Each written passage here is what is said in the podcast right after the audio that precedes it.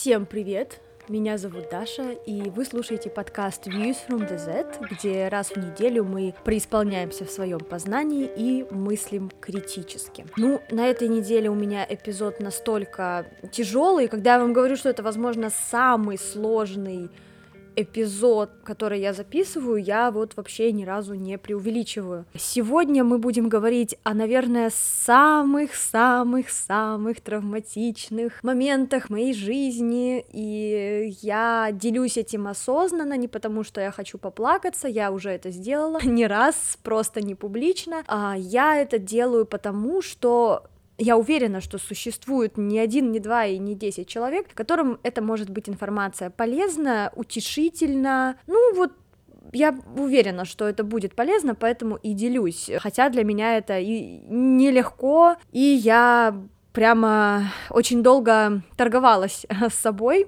мол, стоит ли записывать или нет, или это слишком личное, но я, когда начинала записывать, в принципе, подкаст, я начала сразу эпизоды с рассказа о расстройстве пищевого поведения, которое я пережила, тоже довольно личная и тяжелая тема, и я решила придерживаться этой стратегии, а стратегия эта заключается в том, чтобы быть честной, потому что чего не хватает нашему миру, так это честных разговоров на трудные темы. Поэтому сегодня, дорогие мои слушатели, я поделюсь с вами историей о том, как я приобрела страх быть покинутой, о том, как были травматичны мои отношения с некоторыми бывшими парнями.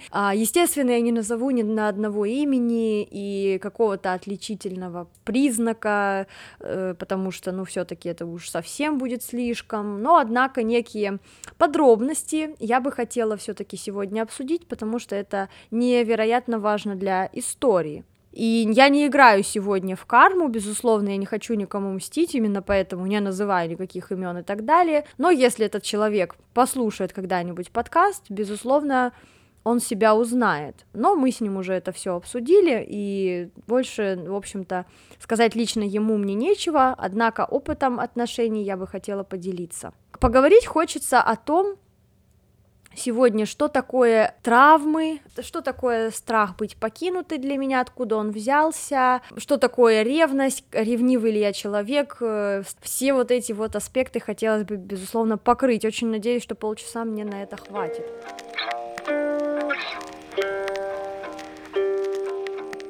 Что такое ревность для меня? Ревность для меня всегда определялась как довольно незрелое чувство. То есть, если ты ревнуешь человека, например, это друга или в отношениях, то, скорее всего, у тебя есть какая-то такая неуверенность в себе самом, и человек-то здесь может быть совершенно ни при чем. Ну, кроме случаев, когда человек реально дает тебе поводы, да, там, ревновать, явные, то есть уже, что называется, недвусмысленные поводы. Это совершенно другая ситуация. Однако чаще всего ревность возникает на каких-то, ну, недомолвках, догадках, ощущениях. В половине случаев ревность не имеет под собой реальных э, ситуаций, под, ее подкрепляющих. В связи с чем ревность для меня всегда была, соответственно, каким-то незрелым таким ощущением, чувством, которое мне, разумеется, чуждо, ведь я идеальная, конечно же. Ну, по крайней мере, я так думала в какое-то время назад. А сейчас я совершенно иначе смотрю и на себя, и на эти все чувства, и больше не придаю им такой явной окраски, то есть у меня нет, нет такого, что я прямо обязана окрасить каждое чувство в какой-то позитивный или негативный оттенок, и если раньше ревность для меня была явно окрашена в негативный оттенок, и я не могу ее испытывать, потому что я, ну, идеальный человек без э, таких глупых чувств, да,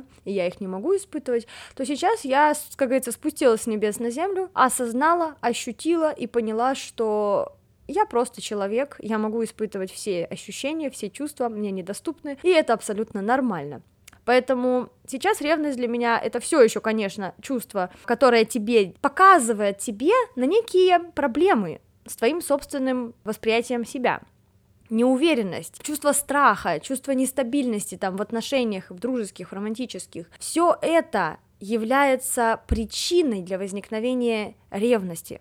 Поэтому, когда в вашей жизни такое возникает, задумайтесь о том, на что эта ревность вам указывает, и постарайтесь воспринять ее, наверное, как вашего помощника, который ничего не хочет вам плохого, а скорее желает вам указать на вещи, которые вы можете в себе проработать и улучшить.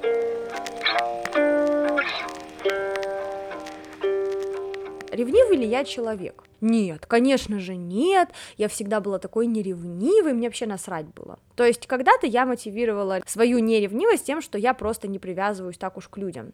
Однако это ложь. Если я полюблю человека, если мне понравится, разумеется, я к нему привяжусь. И это здоровое чувство, вполне адекватное. Мы, люди так работают, мы формируем социальные связи, это наше естественное состояние, по, по большому счету. Привязываться к людям, конечно, я привязываюсь, как и мы все. Ревнивый ли я человек? Дело в том, что как таковая ревнивость во мне не просыпается, но скорее просыпается страх быть покинутой. То есть ревность в чистом виде, какое-то чувство собственничества, я не испытываю, я скорее испытываю страх, что человек меня оставит, будь то друг или романтический партнер. И я, когда недавно обнаружила в себе этот страх с новой силой, когда вступила в новые отношения с молодым человеком, я нахожусь в реально очень хороших отношениях сейчас, и несмотря на то, что я сейчас в довольно-таки здоровых отношениях, адекватных, есть одна единственная трудность, да, это то, что мы сейчас с молодым человеком находимся в разных э, городах, и съехаться сможем только через какое-то время, поэтому сейчас вот такая вот единственная наша там препятствие, да, чтобы быть вместе, ну, в полной мере,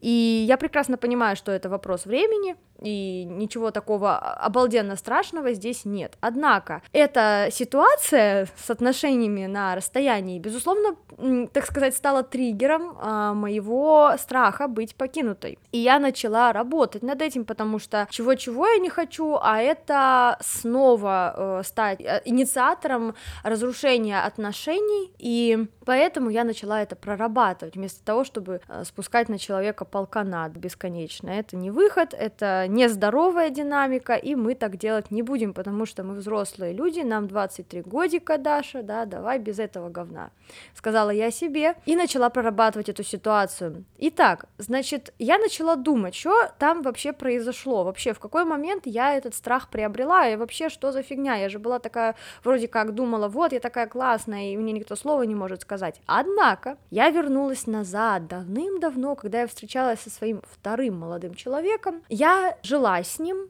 и в это время я была достаточно нездорова в плане психики, у меня были большие проблемы с расстройством пищевого поведения, и, скажем прямо, этот человек мне нифига не помогал, это мягко сказано, а вообще он мне довольно сильно мешал. Тем, что он имел собственные проблемы с головой, не хотел их абсолютно решать, отриц... находился в полном отрицании, и при этом был абсолютно незаботливым бойфрендом, опять же, мягко сказано, незаботливым. Я не буду раскрывать всех подробностей наших отношений, это... мне это просто-напросто ужасно тяжело вспоминать, э, то, насколько покинутой и одинокой я себя вот в эти моменты чувствовала, однако... Я хочу сказать, что этот человек очень здорово подпитал мою неуверенность в себе, обвинениями меня в том, что моя депрессия и расстройства различные, это все у меня придуманное, что я просто там ленивая, что я не хочу заниматься саморазвитием и так далее. То есть у человека не было понимания о том, что такое психические расстройства. Более того, я наблюдала, на моих глазах у него они тоже развивались активно, но он как бы опять же находился в отрицании и считал, что меня тоже в него надо затянуть. Я уже была на пути к выздоровлению, однако все еще находилась в такой глубокой жопе на тот момент. Человек этот имел э, проблемы с алкоголем, и поняла я это не сразу, сначала это выглядело вполне нормально, но потом я поняла, что у человека есть трудности в этом вопросе, и... Это, безусловно, сказалось на качестве наших отношений, а особенно это сказалось в одном случае, после которого мое доверие к мужчинам, скажем прямо, упало в какую-то марианскую впадину просто, я не знаю, то есть я до сих пор его оттуда достаю, достаю, и прямо, ну, очень тяжело мне это дается с величайшим-величайшим титаническим трудом. Объясняю. Случилось так, что этого молодого человека был корпоратив. Ну, намечался он летом, в конце лета. Вообще туда он мог позвать меня, то есть... В общем, что, что он и собирался сделать, еще когда в начале лета об этом корпоративе узнал. Однако... Ближе к делу получилось так, что я не смогла на этот день отпроситься с работы, я тогда работала, ну, просто вот в сувенирном магазине, и у меня была смена, и никак вот не могла я просто э, уйти, короче, тогда в тот день, ну, так сложилось, и я как бы без обиняков ему говорю, слушай, ну, знаешь, э, раз, э, типа, так, то, ну, езжай там, возьми друга какого-нибудь своего, типа, я не обижусь, ну, случилось, что случилось, он меня понял, Я тогда такая, знаете, наивняк такой, типа, без задней мысли. Ну, думаю, ладно, окей, повеселиться хоть сам, если без меня. Он мне начал за где-то за недели две-три, он начал мне рассказывать сказки про то, что он едет туда с какой-то загадочной, никогда неизвестной подругой-лесбиянкой. Почему? Я все как бы сначала не понимала, а потом мне прям интересно стало, что же он так акцентирует на этом внимание, что это подруга, но лесбиянка. То есть он, видимо, хотел меня убедить, что он с ней не изменит мне. Полагаю, это была цель, да? Ну, я такая, да хорошо, как бы, ну окей, то есть если она даже не лесбиянка, ну если ты выбрал поехать с другой девушкой, хорошо, если... Опять же, у меня какой был процесс мышления тогда? Довольно здоровый, кстати, процесс на тот момент, что удивительно. Я думала, ну, если человек что-то там попытается, да, или мой парень попытается, это его проблема, то есть этот человек, если он меня любит, он эту, эту девушку там отвергнет и сам к ней тем более лезть не станет, но если он меня не любит, и если он, как, знаете, как ослик, которого, знаете, ну, подергали морковкой, он и пошел, такой, ну, тупица откровенный, да, то ну нафига мне такой парень, в общем-то, зачем, то есть я как бы оценивала эту ситуацию весьма здраво, поэтому у меня не было даже тени ревности, вот положа руку на сердце, могу сказать, что да, мне было странно, что он мне месяц кормил этими э, байками про подругу-лесбиянку, я уже просто под конец, у меня глаз дергался, когда он мне начинал про это снова рассказывать, зачем-то в десятитысячный раз. В общем, в итоге он таки поехал. И он поехал, ребята, и в четыре часа утра следующего дня он вернулся такой пьяный, что я не могу. Я вот серьезно, он привез какие-то банки с пивом, начал раскидывать их по дому. В общем, я была злая как сволочь, но это не имеет отношения к делу, просто человек не уважал мой сон откровенно, и э, это тоже не очень приятно, однако не очень уж травматично, просто, честно говоря, надо было бы ему что-то оторвать за это, вот, потому что я очень спать хотела после смены, он пришел и начался так вести. И это было, кстати, не раз, но да ладно. Впоследствии что произошло? Он рано или поздно, воняя на, весь, на всю хату перегаром, таки лег спать со мной рядом, я это перетерпела стоически. На утро он пошел на работу, у меня был, не было смены, и я убиралась дома. И была такая ситуация, что я протирала э, стол, на котором у него стоит компьютер. И вот в этот самый Господом посланный момент я подвинула мышку, и на экране высвечивается окно телеграмма, где э, у моего парня диалог идет с его бывшей девушкой. Они с ней находились в дружеских отношениях. Э, после э, расставания с э, ним эта бывшая девушка вступила в отношения другой, де- с другой девушкой. И, в общем-то, вот, наверное, как вы догадываетесь, это и была та самая подруга-лесбиянка. И ситуация складывалась следующим образом. Конечно, я не говорю, что я такая молодец, что прочитала чужую переписку. Безусловно, это плохо. Не делайте так, дети.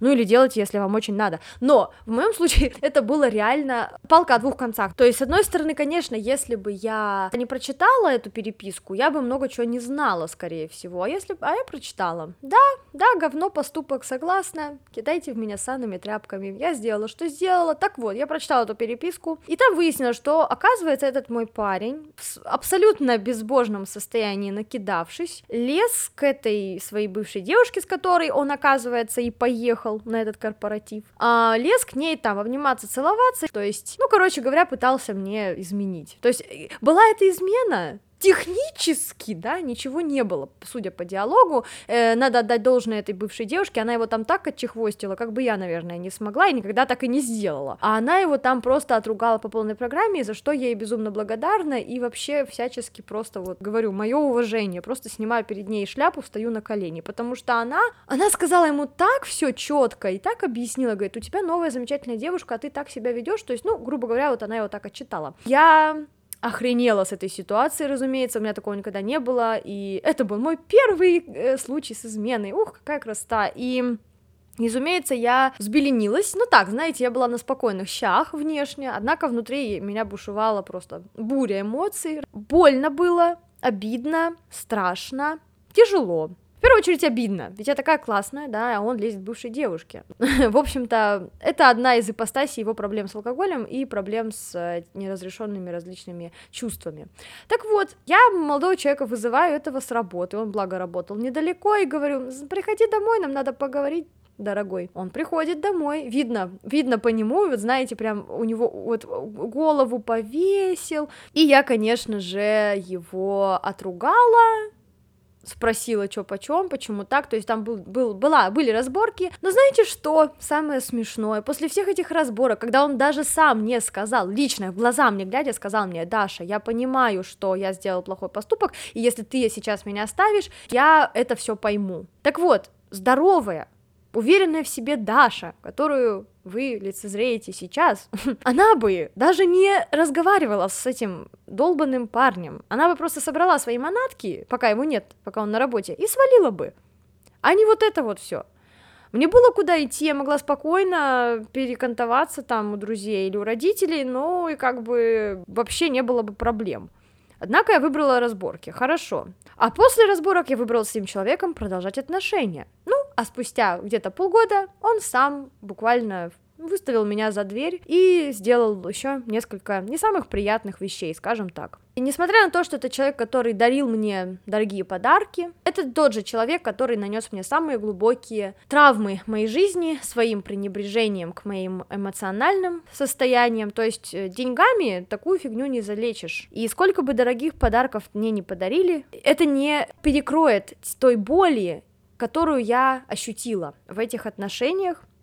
И с тех пор в моем мозгу сформировались такие новые нейронные связи. Почему? Потому что когда нам очень плохо, и нам очень стрёмно, и страшно, и одиноко, и больно, наш мозг помогает нам тем, что очень хорошо запоминает этот экспириенс ужасный и не позволяет нам его повторить любой ценой. В моем случае это проявилось в том, что я довольно мощно саботировала все свои последующие отношения. Я искала мельчайшие поводы расстаться с людьми, я искала проблемы там, где их еще не было, и потом они появлялись, потому что я очень хорошо искала, возможно. В общем, да, я занималась тем, что саботировала отношения, у меня моя самооценка ушла просто в никуда, в ноль, и вот этот страх, что меня оставят в самый нужный момент, а тот парень очень часто оставлял меня или просил меня куда-то уйти, когда мне было плохо, а я уходила, чувствуя себя абсолютно ненужной, или, знаете, самое интересное, он, не когда он просил напрямую, а когда он просто меня игнорировал, то есть мне очень плохо, у меня там приступ, связанный с пищев... расстройством пищевого поведения, да, мне нужна помощь, мне нужна поддержка, любовь, внимание, мне сложно это выразить, но это было понятно, я лежала на диване и плакала, тут, как бы, мне кажется, все очевидно, и не надо быть каким-то семипедей во лбу, чтобы адекватно это все проанализировать и обнять меня, пожалеть и так далее, да, как обычный просто любящий человек. Ну, видимо, не для этого молодого человека, потому что у него вместо сердце был просто камень, если честно, такое ощущение. Я надеюсь, что сейчас это поменялось в его жизни, потому что, ну, это же жесть. Было такое, что вместо того, чтобы вот меня как-то поддержать, он садился играть в игрушки за комп или бухал, просто шел пить,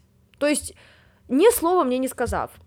Безусловно, я понимаю сейчас, что у него были свои проблемы, ему, возможно, не стоило находиться со мной в отношениях, потому что он никогда бы и не смог дать мне той поддержки, которая мне была нужна, но на тот момент, вы знаете, я, возможно, цеплялась за что-нибудь, и романтические отношения оказались мне каким-то, не знаю, может быть, в какой-то в мере выходом, помощью, и я зацепилась за то, что видела перед собой, не разбирая особо дороги. Поэтому вот, собственно, такой вот был очень неприятный опыт отношений, которые, собственно, и стали причиной появления у меня страха быть покинутой, потому что в этих отношениях в самые неудобные моменты человек меня оставлял наедине с моими мыслями и моим страхом, моей болью, моей болезнью. В связи с чем уверенность моя в себе и любовь к себе, они тоже канули в лету, безусловно, и мне потребовалось несколько лет, вот, чтобы как минимум себе в этом признаться и работать над этим. То есть, если вы думаете, что сейчас я так преисполнила в своем познании, и все знаю, и я, бляха-муха, просто какая-то э, богиня уверенности в себе, и, я не знаю, успешная, с успешным успехом во всех дырках, ну, конечно, это не так. Безусловно, я все еще страдаю по, по временам от этих трудностей, и даже вот в текущих отношениях это проявляется у меня, и мне сложно себе в этом признаваться, очень непросто. Все эти триггеры старые, они снова всплывают, но они, я прекрасно теперь понимаю, что это происходит не просто так, а для того, чтобы я могла, адекватно оценив свое прошлое, больше не жить им, больше не жить в нем. И, конечно, это, безусловно, титанический труд, и каждый, кто берется за него, лечить, да, собственные травмы, и вот этот, вот этот страх быть покинутым, это титанический труд, это реальная работа над собой, и я, если вы, например, находитесь в такой ситуации жизненной, я искренне желаю вам сил и уверена, что, как и у меня, у вас все получится.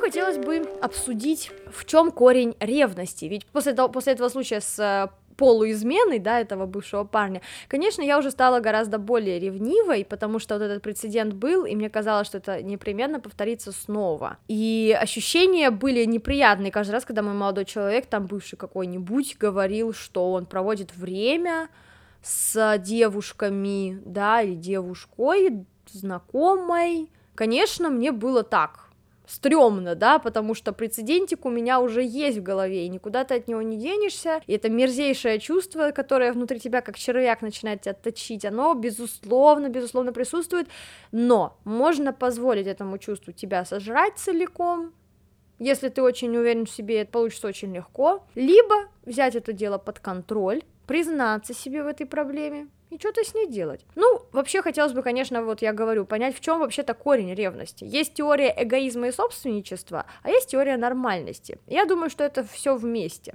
С одной стороны, выдвигают теорию, что ревность — это эгоизм, желание владеть человеком и, кроме того, неуверенность в себе. То есть это все как бы в совокупе, да, то есть эта теория говорит нам о том, что ревность — это вроде как что-то ненормальное, неадекватное и то, что должно быть устранено, безусловно, и полностью. Что это, безусловно, всегда и во всех случаях вредит отношениям, и от этого надо бежать и избавляться срочно-срочно. Вторая теория — это теория нормальности ревности, что ревность — это неизбежная и нормальная, более того, часть человеческой сущности, поэтому смысла там прямо бежать от нее как-то, да, нету. Можно ее принять, можно обсудить это с партнером, но прямо там, да, пытаться откреститься от нее смысла нет. Так вот, для меня это как бы все вместе, та теория, это хороши и понятны и По- по-своему правильны. С одной стороны, ревность — это действительно нормально, потому что мы хотим как бы любви, и у нас есть обещания нашего партнера, и мы начинаем переживать, да, это абсолютно адекватно, мы люди, да, это норма. С другой стороны, конечно, да,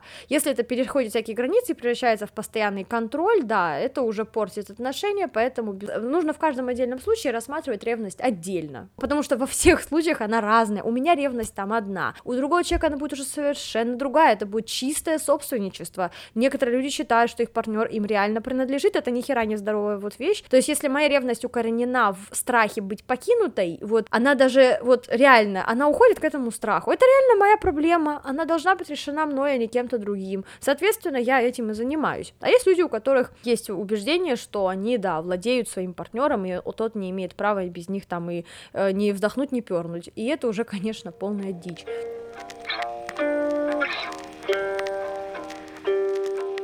Есть также такое интересное явление, некоторые люди хотят, чтобы их ревновали. Не знаю, это странно, не знаю, мне не хочется, наверное, чтобы меня ревновали. Я хочу, чтобы меня ценили. Мне кажется, желание ревности, чтобы тебя ревновали, это скрытое желание, чтобы тебя ценили, вот и все. В этом случае, я думаю, что это желание, оно тоже понятно, естественно. Есть люди, которые спрашивают, там, почему ты меня никому не ревнуешь, а это скрытый вопрос, почему ты не проявляешь ко мне достаточно внимания. Эти люди просто хотят внимания и заботы, это абсолютно нормально. Но надо просто, ну, как бы говорить, Говорить, называть вещи своими именами. Вы хотите не ревности, вы хотите любви, внимания и заботы. Поэтому, наверное, об этом и стоит поговорить. Вопрос еще в том, всегда ли ревность токсична? Наверное, нет. Я скорее склонна полагать, что есть такая здоровая ревность, особенно когда вы знаете, что человек точно там у него какие-то шуры-муры, да, вот уже, и прямо эта ревность обоснована. Это нифига не токсично, это здоровая а, любовь к себе, когда вы понимаете, что человек, ну, вам говняет, и вам необходимо себя защищать, да, от этого говна. Так что да, безусловно, ревность — это не всегда токсичное чувство, иногда нам хочется, чтобы нас просто Просто любили. Иногда мы видим, что партнер реально, ну, как бы, переходит все границы дозволенного, и это уже включается в защиту своей собственной ценности, да, и ты понимаешь, что человек тобой пренебрегает открыто, и тогда ревность, она, ну, это уже даже скорее не ревность, а открытая агрессия защитная, которая, в принципе, нормально при здоровой самооценке, я как мне кажется. Ребята, у нас прямо что-то эпизод получается дофига какой длинный, и я думаю, что его следует разделить на две части, поэтому сегодня я заканчиваю, а в следующей части мы с вами обсудим, как с ревностью справиться, какие-нибудь конкретные механизмы. Я расскажу о своих наработках, что я успела понять, узнать. Не столько конкретно о ревности, сколько, в принципе, от этой общей тревоги, о страхе быть покинутой. Расскажу вам о своих каких-то вот таких практиках, да, что я узнала, и я надеюсь, что это будет полезно. Расскажу немножко о том, как связано доверие партнер, к партнеру и ревность, и, кроме того, еще здорово здорово было бы обсудить, наверное, отдельно дружескую ревность. У меня есть такой э, интересный довольно в этом плане пример, и там скорее, ну, не столько ревность, сколько, в принципе, общее расхождение с человеком во взглядах и в жизни. Ну, кроме того, наверное, ревность какую-то свою роль тоже сыграла, не знаю. В общем, мы об этом поговорим, и в ходе я как раз-то и решу, что сыграла такую роль в том, что я с человеком завершила дружеские отношения, хотя, безусловно, все еще отношусь к этому человеку с уважением и любовью. Как обычно, напоминаю, что это цирковое шоу можно найти на платформах Anchor, Яндекс.Музыка, Apple Podcasts, Google Podcasts, Castbox, Radio Public, Pocket Casts, Breaker, а еще есть видеоверсия на Ютубе. Кроме того, выкладываю я эпизоды ВКонтакте, где есть сообщество, и есть страничка подкаста в Инстаграме. У меня там еще есть страничка моя личная, так что если вы захотите поделиться своими мнениями, я буду очень... очень счастлива их услышать. Расскажите о своих случаях с ревностью, как она у вас проявляется, что вы с ней делаете. Давайте вместе это обсудим, давайте вместе все решим. Я буду очень реально счастлива вас послушать и узнать ваши э, мнения, потому что у каждого свой опыт, и это очень ценно будет его вместе обсудить. Если вы хотите предложить э, темы для эпизодов или какие-то свои мысли для, для эпизодов будущих, безусловно, предлагайте, если нужно, я даже укажу вас как соавторов. Мне будет очень приятно, если мы вместе вместе с вами создадим эпизод. Еще один небольшой анонсик такой. Я планирую запустить новый проект, который будет связан с Ютубом. Не уверена, что я его от отправлю на все остальные платформы, хотя кто знает. Моя главная задача — это сделать э, видеоверсию, хотя, наверное, я ее сделаю и аудиоверсию как подкаст. Это будет типа подкаста, но, под, но не такой длинный, и...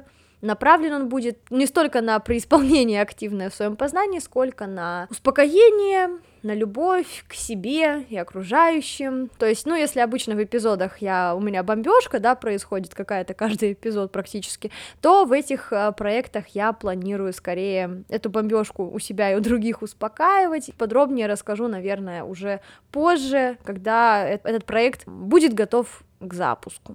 Спасибо всем, кто сегодня дослушал до конца этот эпизод. Очень надеюсь, что вам понравилось, очень надеюсь, что вы ждете следующий и послушали все предыдущие. Расскажите мне, как они вам, поставьте мне всякие лайки и пишите комментарии, все как обычно. Я очень счастлива, что у меня есть хоть небольшая, но аудитория. Хорошей недели. Услышимся с вами через неделю, и всем пока.